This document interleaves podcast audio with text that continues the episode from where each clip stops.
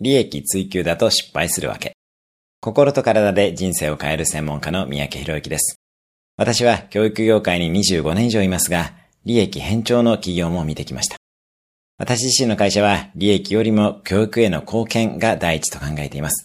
よって私のコーチング内容は著作権フリーにしています。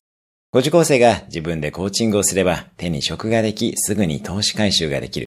そういう方が増えれば世界中の教育に貢献ができると考えています。そもそも私の知識も世界トップの方々の知識の再編集とも言えます。自分の儲けのために独占する権利は私にはありませんので、より広く社会に役に立てればと考えています。今日のおすすめアクションです。今のあなたのビジネスでより社会の役に立つ方法を考えてみる。今日も素敵な一日を。毎日1分で人生は変わります。